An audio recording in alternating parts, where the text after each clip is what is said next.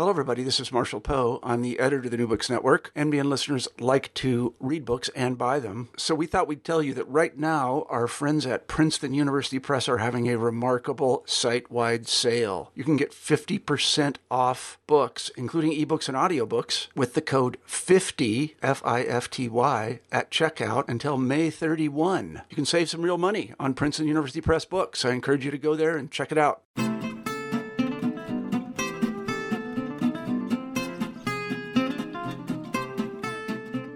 Welcome to New Books in Fantasy and Adventure, a podcast channel on the New Books Network.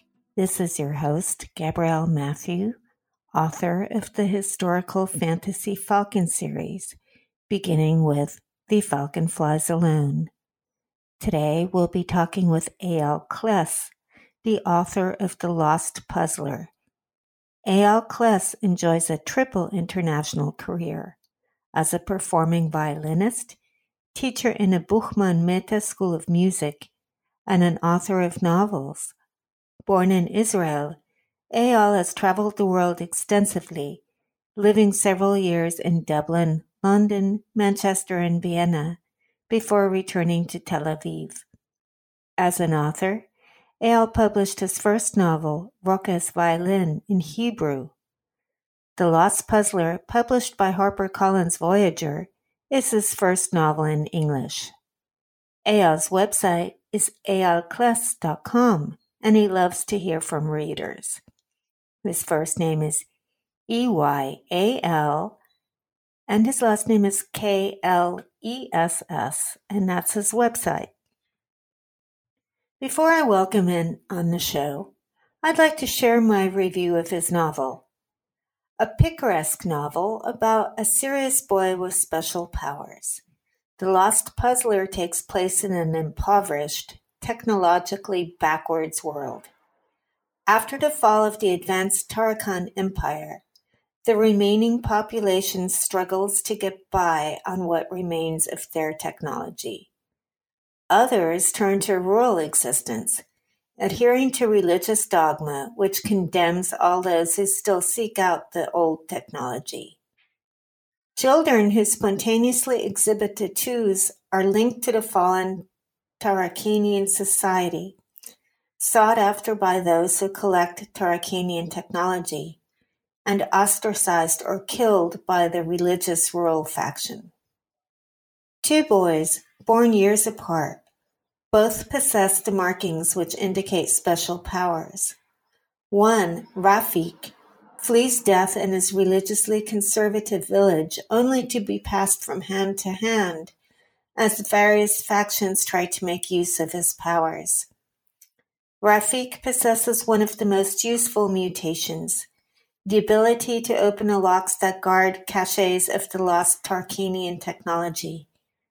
Those locks are made of intricate puzzles that can only be solved by a puzzler, someone who has the power to arrange symbols into patterns. The other tattooed young man, whose only mutation is the ability to see through materials, is a scribe in the Society of Historians. Decades later, he is tasked with finding out what happened to Rafik and why it changed the course of history for the worse. An elusive fighter and communications specialist, the alluring Vincha, knows most of Rafik's story, but our scribe must find a way to convince her to talk. Unfortunately, he's not the only one looking for Vincha. So let's go ahead and welcome Eyal. I'd like to welcome Eyal Kless onto the air today talking about his book. And uh, how are you doing today, Eyal? Or tonight, I'm rather? Doing, it's tonight in Israel, but thank you. It's great. Uh, thank you for inviting me, and I'm really excited about answering your questions. Okay, my pleasure. We'll jump right in. So, uh, this book is about Rafik. He's a puzzler, and his ability consists of unlocking puzzle boxes which guard Tarkanian technology. His talent evolves as he sees and dreams about walls of unfamiliar symbols. He must identify hidden commonalities among those symbols in order to form a pattern. Your other character, the young historian, only referred to by his nickname of Twinkle Eyes, who is piecing together the story of Rafik, has a puzzle as well. He needs to find out what happened to Rafik and why it affected the course of history. Would you say there are some similarities in the way they piece together information trying to discern patterns? Um, it's amazing that, that that first question is really um, I never thought about it like that. But when you ask me this, I, I kind of think this is very logical way. I might have done it subconsciously. Mm-hmm. That basically Twinkle Eyes, Twinkle Eyes is basically going through all this information. Some of it is false. So some of it is like false symbols. And it's trying to create a pattern in which to understand what happened, what happened to history, what happened to Rafik, why why did Armageddon happen? And in the meantime, with he's learning about Rafik and his abilities. So I would say that I guess that was just one of those um, themes that was running in my mind uh, consciously and subconsciously when I was writing. Yeah, that's the fun of uh, reading authors' work and sometimes seeing what seems to be happening in the background. It seems like both of the uh, characters, the young man and the boy, have strong analytical abilities that they apply. Uh, speaking about their age, Rafik is in his early teens for most of the story. Twinkle Eyes can't be that much older, although he's not a virgin anymore. yeah. The, the mutant historian Twinkle Eyes, he was loved by his parents, and he found a safe haven among the historians, while Rafik was exploited by a series of mercenary men. But how different are their lives actually? Has Twinkle Eyes been used as well? Well, without without putting much uh, like too many uh, secrets of this what happens in the story, um, I definitely think the twinkle Eye has been used. Um, basically, both of them are working. Yeah, their lives are basically lives that have no power. They don't have any power on their own lives. I mean, even Twinkle Eyes, that in in in the onset of the book is uh, looking like you know like no know it all very wise guy, you know, walking around the city, knowing knowing where to do all, all his secrets. Is basically as the book progresses, as the novel progresses, he is discovered to be just a pawn, or basically maybe maybe not a pawn, maybe a more significant piece on the board, but still uh, just another another gaming instrument of this the whole uh, story that unfolds. So uh, both him and of course Rafik, a 13 years old boy with very exceptional talents, that's basically being you know uh, moved around and used in all this all, all, in all ways. So yes, there's a definitely a similarity between uh, between both of them. Right, they don't really, even though they're both powerful in their own ways, they don't have much agency. Well, the title of your work is The Lost Puzzler, and the title could be interpreted several ways. Has the puzzler been lost, or is he lost? Well, definitely it starts with the fact that the puzzler is lost. But um, the story of Rafik um, put me to tell the story of Rafik. I had to go through um, two unconventional methods of trying to tell the story because first of all, I'm 47, about to be 48. And when I wrote this, even if when I started when I was 20 in my 20s, to go into the eyes of a child or a 13 years old boy and see how he relates to a very alien world um, it was very difficult for, uh, for me in the beginning, and it, it uh, I made several mistakes which I had le- later to edit out or edit in. Uh, but then again, as you as the reader basically learns about Rafik and learn about his abilities, and start to relate to him and what this child is is going through uh, in with an eyes of a grown up. That was supposed to, the book was never supposed to be a YA. Uh, I didn't go for younger readers. I went for for older, mature readers. Um, but then in around around the last part of this book, um, as he becomes a full puzzler, a full puzzler is kind of an alien in the forms of how he relates to the world. And so more and more this character, which we learn to relate to, is starting to distance itself from the reader. And the reader knows less and less of what Rafik is thinking. So in some ways, we also losing the puzzler as we read him. Yes, so, in some ways he loses, almost loses his humanity or accessibility. He seems like he isn't as involved with people anymore um, as his story progresses because the puzzles begin to fascinate him so much. Exactly, and he sees the world in a different way. And the way I imagine it is that puzzlers, um, when they are absolutely in the highest of their ability, don't see the world the way other humans being human beings see it. So it was it was it was impossible to to describe, but I could only slowly move him back a little bit and put more other characters to the fore. So in, in some ways, he's lost to us mm-hmm. in, in the book. So, but both, both the answer for both of uh, the short answers is yes. so the puzzler is almost a bit.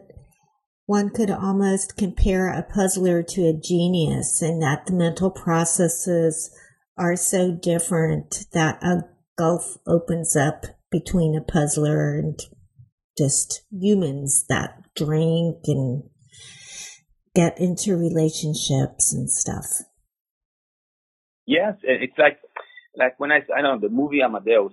I'm a musician, mm-hmm. and I really it really I, I, saw when I was young, and and the way that that Amadeus portrayed by suddenly this manic laugh that comes out of his like ah this kind of laugh that comes out of nowhere, and it's exactly to put him in here's the here's a character you don't know why he's laughing like that, and he's just a way of him portraying a, a, a, a person which who's so such a genius that he's almost detached from humanity through that laugh. So I was trying to kind of see how the more he progresses and the more he becomes more aware of what has happened, the the less we are aware of him. And it, I mean, if a 22nd century persona would have materialized in the in the 19th century, I mean, how would other people perceive he, him or her uh, in their in their abilities? They might look at him or her as like as a magician or you know or a spellcaster or some genius, and and the, the, it's just the way that the distance, distance is very hard to um to bridge, and so this way Rafik starts very close to the reader and then slowly distance himself away from humanity and from the reader. Yes, because he's being drawn to towards an advanced civilization and being drawn into the secrets of an advanced civilization. So he starts off from a village, uh, a very kind of a conventional village or a conservative village, we could say. Prayer is a part of daily life. Women have strictly defined roles. Mutant children who manifest tattoos as Rafik does are exiled or even killed. Do you find that religion can be an oppressive force? Uh, absolutely. I mean, I, this has nothing to do with belief or individual belief or whatever whatever people believe in. Um, religion, um, when it becomes like a, a collective force, can can become can be violent and oppressive. It can also, also do good things. But in history, as history proved, it went both ways. So, um, yes, I, I mean, I had to be, I wanted to be, um, a little bit careful when it came to, to, to portraying religion. Mm-hmm. Uh, so because the name Rafik uh, uh, refers to Middle Eastern uh, or, or Arabic origins, and then but I've basically made a Judeo-Muslim new religion out of out of and basically made it all up and not and tried to kind of stay neutral and not being portrayed as somebody who's saying something about certain religion. So I just made up a, Judo Judo Muslim partly or maybe Christian as well religion together, mash it all up together, and, and and basically it's not about the religion itself; it's about what the people in the village believed that the tattoos were. Mm-hmm. So, and that it, that's how this whole book starts. We could say it's kind of just a Old Testament type religion because after all, those religions all do have a common root. Absolutely. Yeah. Mm-hmm. Yeah, you're right. Old Testament kind of religion, absolutely. but the way that they're related to tattoos has nothing to do with religion. It has to do more with how they as a society uh, uh, see the, the, the marked ones. And, and, and as it goes through the world, there are other societies, some of them not religion, who relate to the tattoos in different ways. Some of them adore them or use them, and other other fear them and and and uh, hate them. So it's really nothing about religion. It's really more about uh, just how we perceive the the person who is different than us. Well, and that brings us to the Salvationists, who are part of another cultural group. That sounds like a religious name, but they don't ever talk about religion. I was thinking they might more accurately be called the salvaginists, although there is no such word. Their lives revolve around the dangerous work of salvaging Tarkanian technology. They're a hard drinking and violent lot. But would you say also that they're looking for salvation in their own way? Well, first of all, I must say that I wish I, would have thought about that word before as I was writing, because that's a really good uh, salvationist. it's uh, you know I, I mean I just thought about uh, you know solving something and then salvationist just came naturally to me. Mm-hmm. Um, I imagined them as the ultimate mercenaries and the people that basically some of them are doing things to survive, some are doing this this for greed, but there's also characters who are doing this for for more philosophical reasons, and there are at least two characters there who are salvationists. Uh, one of them uh, is a commander, another one is a kind of a, a person uh, who, who, who teaches um, puzzles to Rafik, and they both look at what they do or did as uh, in a more philosophical way. They are trying to basically better humankind, bring humankind back from where it fell after uh, kind of a, a world uh, disaster and the catastrophe. Or, then they're trying to bring it back. Well, and so for them to go, to go to those bunkers and, and, and salvage all this technology is more than just money. It's about, and so you can say that, that some of them are looking for salvation and some of them are just looking for loot. I think it's uh, interesting to reflect on there are much like our own world, there are people who look for salvation in the divine in that they are looking for something that's inexplicable that that can't be explained that has to be experienced through faith alone. And there are other people who look for salvation in science and technology because they really believe that those things can improve life for all of mankind. Exactly. Exactly. So um, in some ways, they are they are also each and every one of them is looking for a salvation, the way you're looking, but uh, not all of them are aware that they are looking for it. Well, that makes for an interesting story, of course. Thanks. So Rafik is befriended by one of the Salvationists, a woman called Vincha, who learns his story, and she's one of our narrators. At one point, Vincha finds Rafik as he's preparing to pray. She shares what she does instead of praying when she finds a quiet place. She likes to listen to music she found through her work as a Salvationist. Later, the music is revealed to be Beethoven's, and you're a professional violinist. Is listening to music your form of communion with the divine? Um, I, I'm an atheist Jew, but I always say to to everybody who listens that if if there's something that shakes my non-belief beliefs are you know Bach and Mozart and Beethoven because I I do believe that if aliens just landed right now and said show us what what humanity had had achieved um, not just in the source of technology because you know they'll have better technology than us. They just landed on Earth. But what did you what did you do? Mm-hmm. what did you manage yourself and I would say Beethoven's music uh, is definitely uh, something I would show as as where where we can where we went. And um, so yes, I think that that that sometimes um, some kind of genius what that has as it manifests itself in music, which is the only art form which really penetrates the body with sound waves. Um, mm-hmm, um, is a, yeah. It, yeah, and affects us. It affects us. It physically affects us. Uh, good sounds physically affect us, and also, of course, bad sounds physically affect us every day. We are surrounded by terrible noise most of our most of our daily life, and then when suddenly you can just sit back and just listen to to really divine music, I think it's um it's one of those moments in the in in, in my life that I find solace and uh, quiet.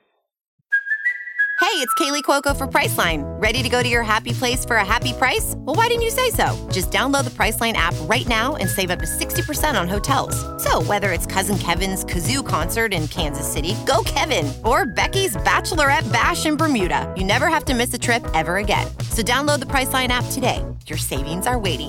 Go to your happy place for a happy price. Go to your happy price, Priceline. Well, as an atheist Jew, you could just say that music stirs you profoundly. And we'll leave exactly. it like that. Okay. So, uh, in your book, we have trolls, and a specific example of the trolls are the comms. Uh, those are people with augmented body parts, which enable them to fight better, or in the case of comms, they receive communications through wires. Those people play a large role in your book, and some of them are presented sympathetically. However, the two heroes of your book, Rafik and Twinkle Eyes, have natural mutations. They don't need augmentations. Uh, can you comment on that? Absolutely. Um, first of all, in regards Puzzler uh, versus other mutants, because there are other mut- mutants, other kinds of trolls. Some of them are stronger or faster or uh, can lift things or shoot better, and you know, of course, communication trolls as well. Uh, each of them with their own unique abilities, but puzzlers are the only ones which are natural. They don't attach anything to their bodies. That's what they, they that's the only thing they do. And there is a good explanation why in the book. Don't want to give a spoiler, but there's there is an absolute explanation why that is.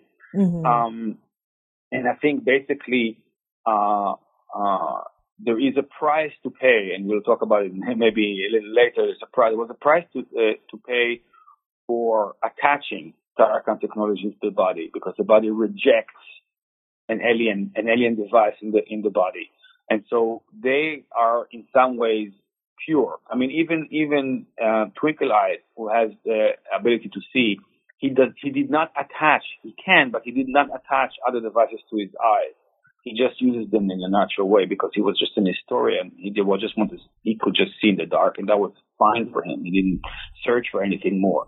But other other trolls, other people who are mutants who are trying to better their um, better themselves, and have went and started attaching alien technology to their bodies. Some of it so much so that it become grotesque.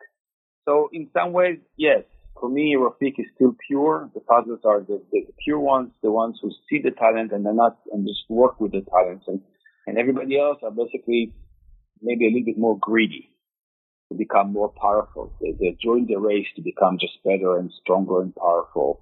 And so they have to also pay a price. Oh, so I think that just answers part of the next question because the segue into that was uh, that trolls do suffer pain and illness from their use of artificial appendages.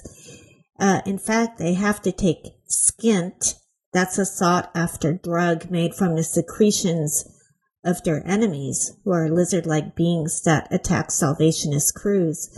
Uh, by the way, I was wondering if you knew that there really is a a psychoactive amphibian compound that can be taken, although I don't know anyone who's ever taken it. The bufo toad is actually the source. I, know somebody who took it. you do? Okay. Yeah. And that's a long story, and maybe not for for uh, for this moment, but um, yes, I mean that you you you you hit the nail right in the head. I mean that was my idea. I knew that it told exist. I knew that this can happen. You know, some people actually can do it, do it, do, do this. Um, and basically, um, I just transferred that to the book because I thought in some ways this also represents the true uh, barbarism when cannibalism is, is and, and, eating your enemy mm-hmm. is, is, you know, is where how how low does humanity has humanity fallen? And this, for me, was a very important symbol to put in the book that this is how this is how far we went. Yeah, that they're actually grinding up their enemies, just like a New Guinea tribe might be eating the brain of the smart chieftain that stood up to them. Uh, it does seem, I mean, some of the trolls are sympathetic, but as you said, uh, some of them are somewhat grotesque too because they attach so many things to themselves that they look unbalanced and it's such a painful process. And so now taking your previous comment into account, I understand, uh, why you made it be a painful process because you feel that the trolls are just after power and they're greedy for that power. And so they continue to attach uh, appendages and try to be bigger. Is that right then? Well, the, the, the, there is a very, I don't want to put too many spoilers out. There is a, mm-hmm. when I wrote it, I was really concerned about, about trying to give answers to any questions I raised. And most of it I try to close in the book. So when time you finish the novel, you understand what happened, you understand why, why skint is, you understand mm-hmm. why people are. And I, I think that the, the, the whole idea of people attaching this device to themselves in the onset was not maybe the original plan of why those instruments are there or why, why the tattoos appeared. Uh, but this is somehow evolution when, when, you know, when you just they just started doing it. And then when their body started rejecting it, they found a way around it, which was skint. So this is, this is for me the genius of, you know, sometimes you see like animals that live off each other, like, you know, this, this, um, um, this, this kind of, uh, uh a, a, a, bug that lives in the brain of the, of, of, of a creature and makes of the rat and makes him uh, more courageous. So it's eaten by the cat, and then the cat gets this, and then the cat hosts it. I mean, there's there's a real one like that, and then he had he he puts it out in his droppings, and then the mouse eat the dropping, and he gets the bug back. I mean, this is an incredible. How does a creature evolve? How did that happen? So these kind of things, like the, the amazing. Um, uh, sometimes the, the, the amazing way that, that creatures live side by side, the symbiotic way that they live with each other. This is what I thought about when I thought about um, attaching items to our body and, and what is the price that could be that needs to be paid for it. Yeah, those life cycles like fungi and parasites have those, which are get very involved and go through several different hosts in order for yeah. the life cycle to continue. Exactly, uh, things like malaria or schistosomiasis. So, yeah, absolutely. The Torcanian cities uh, began with trade guilds, and uh, the Torcanian cities have been inhabited again with new trade guilds the trade guilds employ their own salvationist crews to seek out lost treasure. Then some trade guilds become stronger than others and continue to gain power. So, as I had mentioned, we eventually learn that the Torcanians themselves began as a trade guild. And what is the determining factor in a guild surpassing all the other ones? Um, take uh, the word guild and transfer it to the word company and, you know, um, the involvement of companies into super companies. So we think about Google and Facebook and uh, Microsoft and all, you know, all these, it's, it's basically, again, like human involvement, companies evolve like this. And on the way, many of them die or fall or disappear. And, but those who survive are very, very strong and, and, and could really now influence the entire course of human history. So um, I think it's in our blood to not just trade, but also to form together strong uh, societies. And there is almost uh, nothing stronger and more natural to us than a certain tribe. Our brain is, until today, um, is basically built for us to know between 100 and 120 people. That's mm-hmm. that's where that's that's according to you know research. So basically, this is the, this is as big as our tribe should be, and that means that's a company, 100 120 people. That's basically the people in the building of your company, or basically the the people uh, maybe a, a minor companies spread around, and you talk to, to them on uh, on Skype. Um, which means for me that will be the normal the normal way of people to get back together if suddenly there are no states and the planet has only 5% of the population that is now, so it's basically empty. You will form around people that you can relate to and remember and have strong bonds with. And then once that tribe is being formed, it's your tribe against other tribes.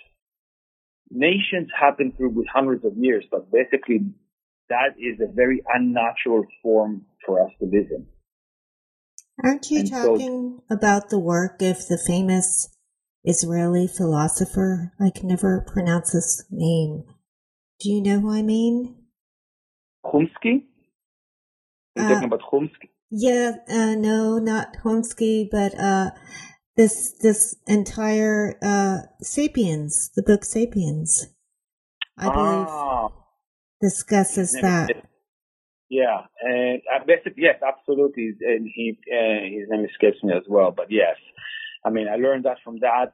I learned that uh, after I finished the book, but mm-hmm. it's just it showed me that my instincts about what what would happen. A lot of the time, I would sit down and try to be as realistic as I can be with the knowledge that I have. What will happen if suddenly you are alone in the world. You have 5% of the people in the world left, and most of them are in rural states. Like most, all the cities are destroyed. And so if you're a survivor in a rural place, who do you relate to and what do you do to survive?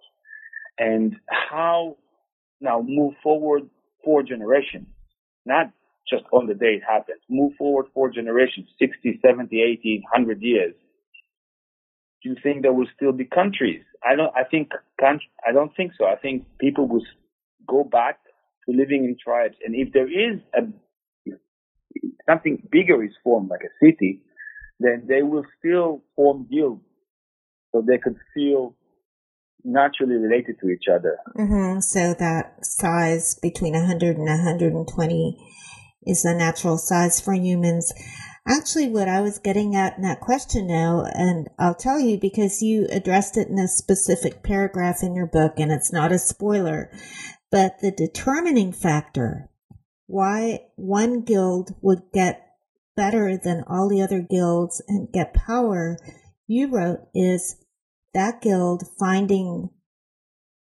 a special technology. And you gave the example of the crossbow. And that uh, just resonated for me. Yes.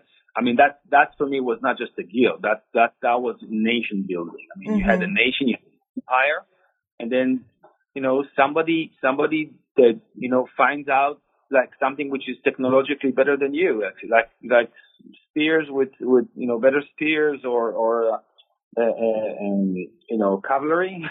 and, and then suddenly you're destroyed. You're dust. And they, they live as an empire until somebody else finds something which is better. So, um, technologically, evolvement has all the time been just completely uh, drawn from human kind um, need to evolve, and but it's the need for humankind to evolve, a lot of it has been to better themselves from others. Mm-hmm. So the, the use of technology itself, uh, many of the times have been have been bad, or just not, or the way we see it as bad. If we if we look at it from a moral point of view. Right, right. Well, uh, you did some very intricate world building, and just to finish up our conversation today, Uh, part of your world building was creating a special vocabulary such as trolls.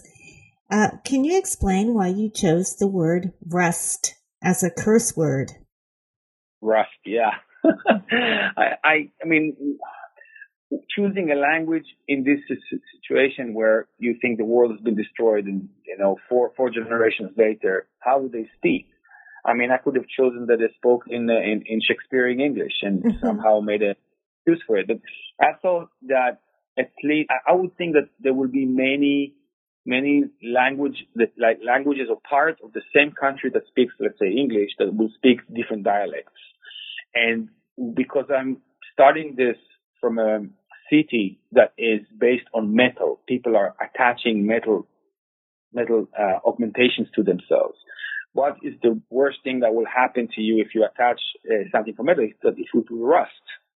And so, you know, many of my cur- curses um, involve, uh, uh, you know, uh, rust or uh, you know, don't don't don't snap my wires or you know, I don't give a, a silver wire, which mm-hmm. I thought it was one of the it was one of the funnest things to do is, is to, to think about curse words in this, which we would just not be in the normal curse words, which would just was just too easy. I could have just basically used the words we use today, mm-hmm. but I would be so much fun to just invent just a little different. Uh, and and it's amazing how my beta readers immediately comment that they get it, that it that it sounds like a curse you know, go rust in a corner. Yeah. That right. sounds like that sounds like a curse. It's not exactly a curse, but it absolutely sounds like it has bad intentions immediately. So, um, um, and I got even more imaginative um, about the curses with uh, in the sequel. I got even, I went, I went a little bit further, um, which was a lot of fun.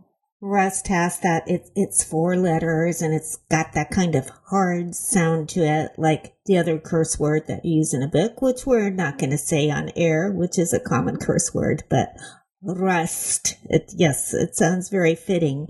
Now you just mentioned a sequel, so I guess you've been working on that. Tell us uh, where things are at with the sequel. I am so excited about oh. the Puzzler's War. I'm so excited about it because it took me 25 years to write the first book from the when, from beginning to when I when it was published, mm-hmm. and it four countries and seven computers, and it was lost, and then it was found, and I never dared. I didn't dare. I, and even when I was writing it, and, and I got an agent, and suddenly uh, suddenly things were happening, I thought, wow, you know, I just that's it. I just wrote one book, and then my agent went back and said, um, it, it's a two book deal. They want a second book immediately. And I went, of course. and we started a contract. And then I went like, oh my God, I've got to write another book. And the first book just defined where I went. I mean, the first book invented a world, but the second book had to, had to work within the boundaries that just invent another world. I had to deal with the world and the characters that I've created. And so for a while, I thought oh, I really like the first book and I'll, I'll hammer in mediocre work. I, I really did. I just said, okay, I'll just do what I can and if it will be mediocre, then it's fine. And the, it turned out that the second book is, in my opinion, better than the first. So you're and, very pleased. I'm so pleased. And the one thing which is very, it's different, makes it very different and maybe more interesting is that the first book has only characters within the timeline of, of the 15 years. So they're all the same world. In the second book, there are also two characters that come from the 24th century. Not time,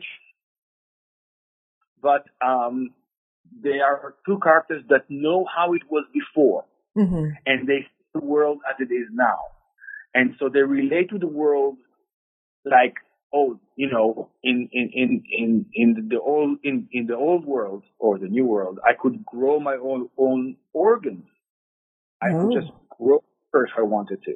But now I had to harvest the liver from a human being if I wanted to survive. So I mean, that's a, that's that's something that's a character that comes from the 24th century relating, and I I had a lot of fun writing it, and um, I'm really excited, and I hope that people who like the first book will be delighted with the second one. So yeah, Do you have a publication date for the second one yet? Yeah, uh, the second one's coming out in the UK on the 23rd of January and the US on the 28th of January 2020. Okay, so everyone can be looking for that. And uh, they can visit your website for more information and updates too. Absolutely, absolutely. I love to hear from people who read the book, and I read all the critics, the good ones and the not so good ones, and I learn from every, everything that I that I read because uh, that's the, the one thing which I love, which I take with me from music. Because when you play music, you learn to listen to criticism of others all your life, and so. Mm.